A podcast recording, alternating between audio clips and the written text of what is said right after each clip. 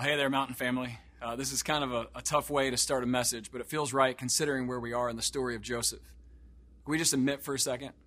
2020's been difficult. It's like this meme from one of my favorite shows. If you could be a time traveler from the future and dropped into 2020, oh, you might not be too pumped about it, right? 2020 has felt like a pit.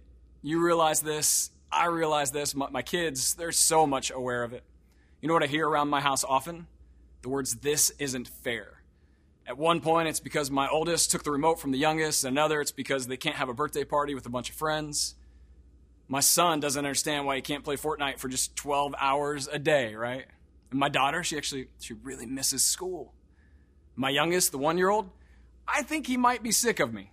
And needless to say, my kids' problems, well, they are small apples in comparison to what's happening all around us. You know, this year it's brought with it so much grief and sadness and disappointment and unfairness. I get this daily news briefing in my email. And at one particular point, it talks about how at the end of the year, they usually do a big recap of all the events from that year. Well, as of July 1, so much had happened in 2020. They decided to do a little halftime update. Let's check the score. And here's what the years look like so far. It started with, with fear of a major war that was going to break out due to rising conflict with Iran. The political landscape of the U.S. feels bipolar, and there are major debates and disunity from impeachment trials to primary elections, and of course, just the normal election year turmoil. You know, Kobe Bryant's death was, was felt deeply by many. My son was a big Kobe Bryant fan, so we had to navigate that with him. Then there's this thing called COVID 19 that rears its ugly head and makes itself known literally to every corner of the world. And week after week, I don't know, maybe it was day after day, governors would hold press conferences shutting down something else in an attempt to keep people safe. Y'all, March Madness got canceled. Kentucky was going to win the title. I knew it. I could feel it. You know, schools, they closed in a hurry, upending kids' and parents' lives. Unemployment, well, it's, it's at the highest point since the Great Depression, and good luck finding toilet paper anywhere. And then, once we've settled into a new abnormal of stay at home, the nation's gripped by the horrific video of George Floyd's death. Concerns for injustice and unfairness come bubbling to the surface in protests around the world. There are riots. There are people in law enforcement who feel unfairly attacked. And there's just this deep sadness and heartache across the land, but especially by those people whose skin color are much darker than mine. And wildfires, they, they range from Australia to California. And somewhere in there, in the middle of it all, was this crazy looking bug called a murder hornet. Yo, it's, it's been difficult. And that's just what's made the major news headlines. I mean, what, what about my friends Nancy and Greg, who've been waiting four months to have a proper celebration of life for their 26 year old son who died of cancer in March? What about my friend who lost his job what about the singles in our community who are looking for connection but feel so closed off from the world they feel lonely? What about the parents and kids who are so stressed out and frustrated by the rapid change to their routine while not really finding any clarity as to what will happen in the fall? What about my friends who are in fear for their lives simply because of the color of their skin? Or, or those who are wondering where their next paycheck might come from? What about those who are suffering from abuse hidden from the world behind the mask of social distancing orders? What about all those weddings that have been put on hold or taken different forms altogether? The list could go on and on. And gosh, it's so much. We're only halfway through the year. You might find yourself saying, like, this just isn't fair. I feel like I'm in a pit. Life is hard. You know, we're in this series called Have a Great Life, and it's timely because I think a lot of us are wondering how that could even be possible right now. What's so great about this life? Well, let me share with you something we learned through the life of Joseph, the story we've been diving into the past couple of weeks. A great life is going to experience mountaintops, but it's also going to experience valleys. A great life will face tremendous and celebratory moments, but it will also face unfairness, disappointment, and spend time in the pit. And a lot of us, we, we feel that right now. It might actually be worth pausing for a brief moment to remind you nowhere in the Bible are we given a promise that the best life we can live, a life with Jesus, will be free of pits. In fact, maybe the opposite is true. You know, Jesus tells us from his own mouth as he outlines to his disciples how he's, he's going to die unfairly. It'll be unjust. And that'll just be the start of it. They're going to find themselves in this pit, and then persecution and displacement will follow. And Jesus is telling his followers that even they, uh, maybe even especially those who follow Jesus, will experience the pit. But he offers us this really important reminder. He says, In this world, you will have trouble, but take heart. I have overcome the world. Jesus is reminding us of the promise that if we walk with the Lord, we can still have a great life, even if we're in a pit. Because we have hope not just in this life, but life eternal. You know, Paul reminds us in Romans that, that the whole creation has been groaning in the pains of childbirth right up into the present time. Creation groans. We sense it all around us. Trouble looms. So, how can we still have a great life? How can we see this life as great, even with so much unfairness, disappointment, sadness, when it feels like we're in a pit? Be honest with you, like, I'm not sure you can if you're not walking in step with God, in a relationship with Jesus. You know, all throughout Scripture, we see person after person who experiences great affliction, yet is sustained only because of their relationship with God. And one of those people is Joseph. And we learn something about what it's like to be in a pit from his story. Let's start maybe with a quick recap of the last two weeks, okay? You can grab your Bible and you can open it up to Genesis 37, 38, and 39. And you turn there. If you, if you haven't been with us the past couple weeks in worship, I'd encourage you hop on Facebook or YouTube and catch up, okay? It's, it's an important story. You see, we started when Ben outlined just how messed up Joseph's family was. Super dysfunctional, okay? Joseph was Jacob's favorite child, and everyone knew it. By the way, messed up parenting move, okay? Moms, dads, don't do that. Joseph was despised by his brothers, and after interpreting a dream that they didn't like, the result of, they did what any reasonable brothers would do. They plotted to kill him. Wait, like really, that's what they chose to do.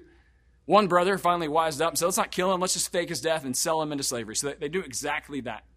Joseph finds himself in a pit. Once the favorite son, living the high life and fortune, now finds himself literally in a pit and then sold into slavery. I mean, what an unfair turn of events to go from favorite son to hated and sold. It wasn't fair. It didn't make sense, but it happened. But you know, we, we know something really important about Joseph. Joseph, he was a man of God. He lived his life, whether in prosperity or in the pit, fully trusting God. After all, as the story points out, Joseph's life points out, his relationship with God, it was hard to miss. People knew it. Even after being sold into slavery, there, there was something about the way Joseph carried himself that showed the trust he had in God. You know, Genesis 39, it says that Potiphar saw that the Lord was with him. Potiphar, his master, just had to interact with Joseph to know that he was walking with God. We don't know the full extent of what that means, but obviously Joseph wasn't shy about what he believes. And he obviously acted like he believed it. So much so that, that Potiphar couldn't help but notice. And he liked Joseph, and Joseph saw much success and moved his way out of the pit and up the ladder. Things were looking up. He was once again experiencing fortune. And last week we heard that what comes next actually sends Joseph right back to the pit. He finds himself in charge of all of Potiphar's estate. He, was living the high life once again. And Potiphar's wife, she takes notice of Joseph. Notice he's a strapping young lad, well built. She's attracted to him and she tries to sleep with him. He refuses because well, he knows it would be a sin. High five to Joseph for that, right? Like, way to go, Joseph. Joseph is walking in step with God and knows the difference between right and wrong and chooses to do the right thing. Well, life should get better then, right? Well, not, not for Joseph. Potiphar's wife is embarrassed and annoyed and I guess decides to claim Joseph raped her. Without a trial or even an opportunity to offer a word of rebuttal, Joseph is moved from once again living a great life and prosperity to now locked up in a pit Joseph's master took him and put him in the prison, the place where king's prisoners were confined. The next chapter refers to it as a dungeon. You know, Joseph's story once again shows us that even a great life, it's going to experience mistreatment, disappointment, frustration, abandoned by his family, sold into slavery, falsely accused when trying to do the right thing. I mean, you would think, right? Joseph would be so fed up. I mean, time drags by while Joseph sits in a dungeon. All the while, he's done the right thing. All he knew at this moment was that he had, he had done the right thing and now he's suffering for it. How did he respond? How would you respond? Maybe you'd be ticked off at God. Maybe you'd start to question some of what you believe. You might start to wonder where God is when life seems so unfair. You might start to feel abandoned. You may grow frustrated. But let me remind you what a great life looks like. Joseph, he finds himself in the dungeon, and we read these words in Genesis 39. It says, But there in jail, God was with Joseph. He reached out in kindness to him he put him on good terms with the head jailer. The head jailer put Joseph in charge of all the prison, prisoners. He ended up managing the whole operation. The head jailer gave Joseph free reign, never even checked in on him because God was with him. Whatever he did, God made sure it worked out for the best. You see that? Like Joseph stayed in step with God, and God showed up. Now, this can feel a little swift at first glance, right? Like Joseph went to prison and then became like the king of the prison. Let's not kid ourselves. This didn't likely happen overnight. We don't know how many days Joseph found himself sitting in a cell, nothing to do, paying the price for a crime he didn't commit. Could have been days, could have been months. But one thing this short passage does tell us Joseph stayed in step with God, even in the pit. The Lord was with him. And obviously, there was a reciprocal relationship there. God was with Joseph, and Joseph fully trusted God. And the jailer knew that God was with him. How did he know? Well, Joseph evidently acted like it. If he spent those early days in prison complaining, yelling, fighting, being disgruntled, and put out, well, I'm not sure he would have received the opportunity that's now before him. Joseph didn't know what was to come in the following chapters of his life, how God would use the moment in the pit to strengthen him and build character in him for what was in the future. What's coming is pretty awesome. Joseph only knew that this was his current situation, and it stunk. But God was with him, and he was going to act like it, depend on him. God was with him in times of prosperity, and he is with him in times in the pit. The jailer noticed, and eventually, well, it led to pit prosperity, if you can call it that. I mean, he, was still in jail. He could have decided to soak in his own self pity, but instead he decided to allow God to work through him and make the most of that situation. I'm not saying it wasn't super difficult for Joseph, I'm sure it was. But we're learning firsthand how, even through hardship, the one thing that remained in Joseph's life was a radical devotion and trust in God. And that devotion continued to only strengthen Joseph. You know, Psalm 119 says, It was good for me to be afflicted so that I might learn your decrees. Do you hear that? It's crazy. We can grow closer to God through affliction. Joseph knew something I hope we can hear today, okay? Even in the pit, God is with you. He will strengthen you, and He will still show up through you. And now Joseph starts to see the work of God, the hand of God through the prison experience. Ben mentioned the concept of the upper story and lower story. The lower story is what's happening right now, the things I'm experiencing in this moment. And the upper story is the plan God is working out from beginning to end, the full picture He's painting, reminding us that God offers perspective we lack. We can only see the current moment, and sometimes it's a moment of pain. But we must trust the artist who's painting the bigger picture. God's going to use this moment. He'll show up. He's not abandoned you, He's not left you. God remained first in Joseph's life. He was the focus. And you could begin to see God at work even in his bad circumstances. This is the key to a great life. It's not whether you go to jail, it's how you respond when you do. Joseph had a relationship with God, and that relationship kept him consistent through every circumstance, not just in the good times. God was with him. And God used him in strategic and significant ways. The same is true with you and me. It's not whether you get mistreated or lose your job or unjustly accused or go through a dark period and end up in the pits. It's how you respond when you do. The great life is one that walks with the Lord through it all. Joseph, he, he didn't deserve jail, but he responded to it beautifully. He was free of bitterness and anger and complacency. You know, first and foremost in his life was his vital and consistent relationship with the Lord. Because of that, God used him in significant ways. You know, my friend Rick recently suffered from a really bad infection caused from some underlying health concerns. At the very same time, he lost his job. It's been a really hard season for Rick and his family. I've been texting with him and his wife, just checking in on him. I happened to text Rick this week, and here's what he sent back to me. He said these words that I think are just so important and maybe helpful for us all today. I just sent him a few words of encouragement. He says, Thanks, Jared. Yeah, these are challenging times, but they're also a great opportunity for us to prove to ourselves, our families, and to the world that God is faithful, He is compassionate, and He is love. I've been reminding the men in my small group on a regular basis, as each of them have encountered their own issues of hardship, to walk in the assurance that God can be trusted, He's faithful, and He's mighty. Well, talk is cheap, but walking through the dark valley in front of them leaves a deeper impact than mere words. Please pray for me as I demonstrate in real life what it means to walk in faith in a loving Heavenly Father who is in control and brings peace during the storm as the waves are rocking the boat and water splashing our face. I don't want to miss this opportunity. I don't want to miss this pit to bring God glory and show his faithfulness.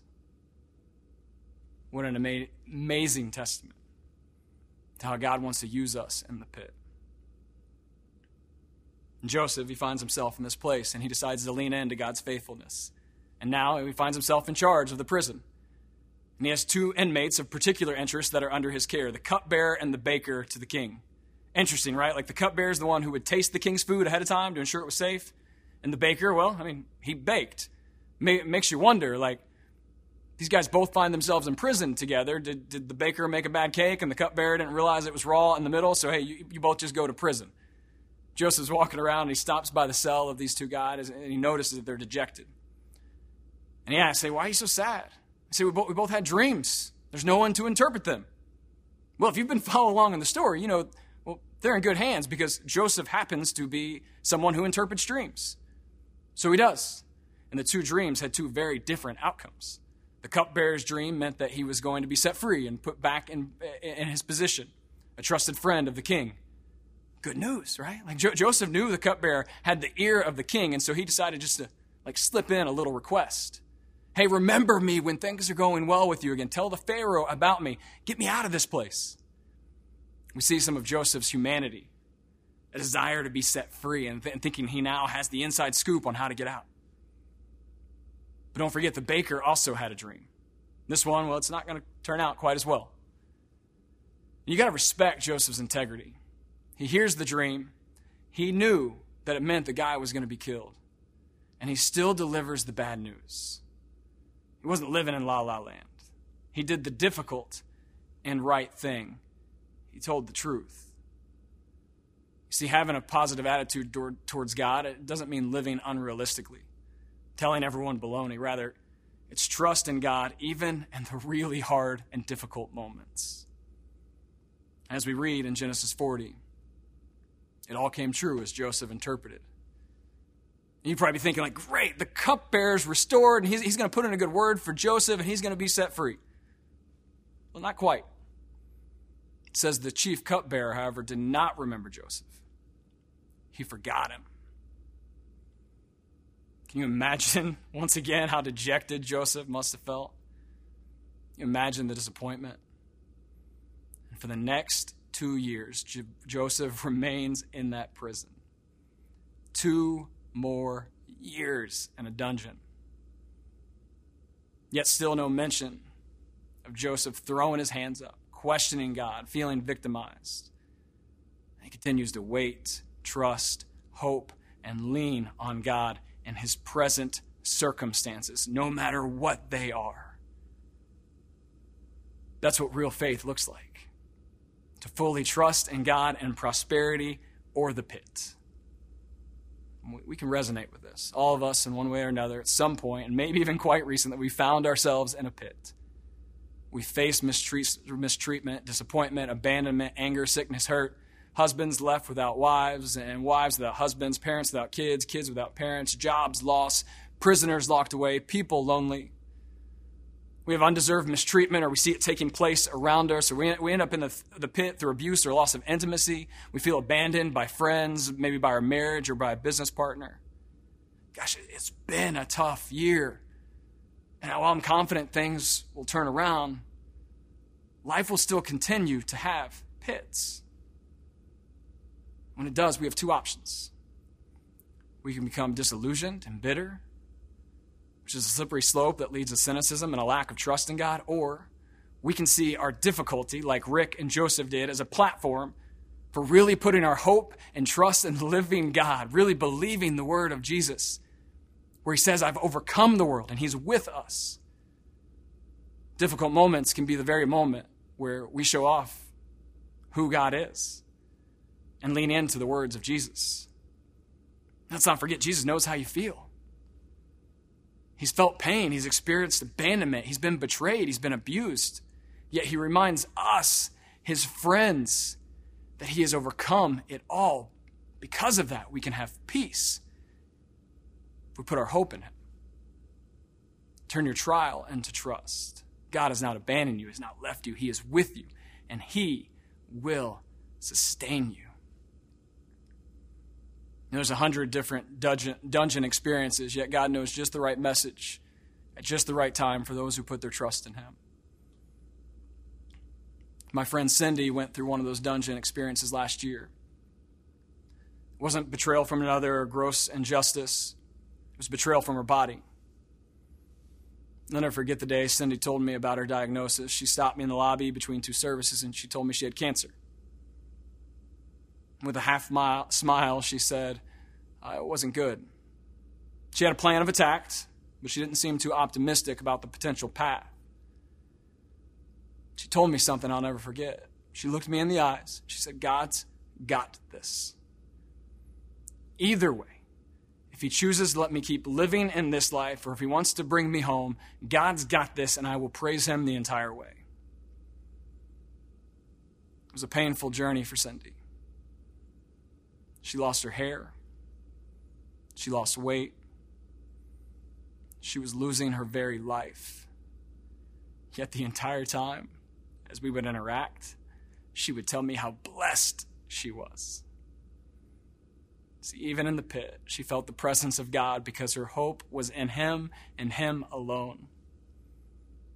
And the time finally came to start making arrangements. She wanted to plan her own funeral. So we, we sat down together. The only thing I could bring myself to ask her is, How's your faith? In the face of the greatest dungeon before her, I just wanted to know, How's your relationship with God? How is your faith? And she paused.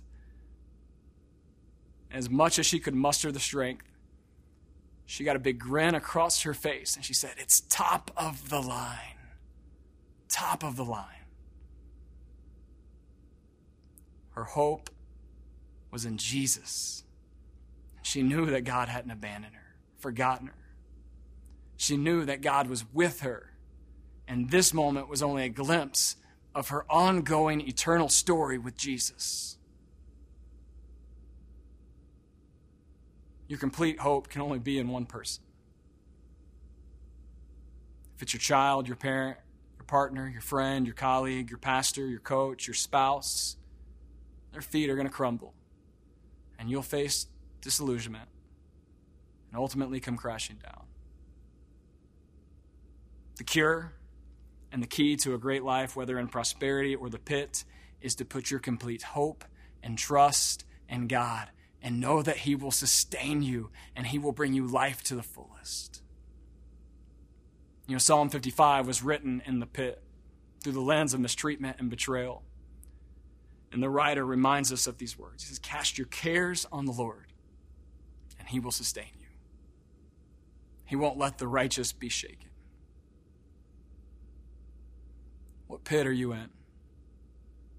What dungeon are you living in? Let me encourage you with this today. Surely, as Joseph knew God was with him in that pit, God is with you in yours. Lean into that hope. Turn your face to God. Cry out and trust Him.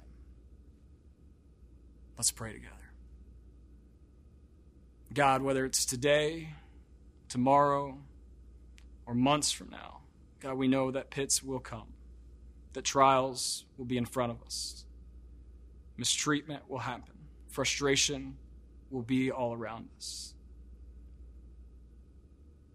God, embolden within us a desire in those moments to trust you the most, to keep our eyes on you, and to know that you have a plan and that you are there with us. You have not abandoned us, you have not left us, but you are in the pit with us, as the Psalms say. And God, for those who feel the pit right now, surround them with your church, with your people. Encourage them. Help them to see your presence through those around them.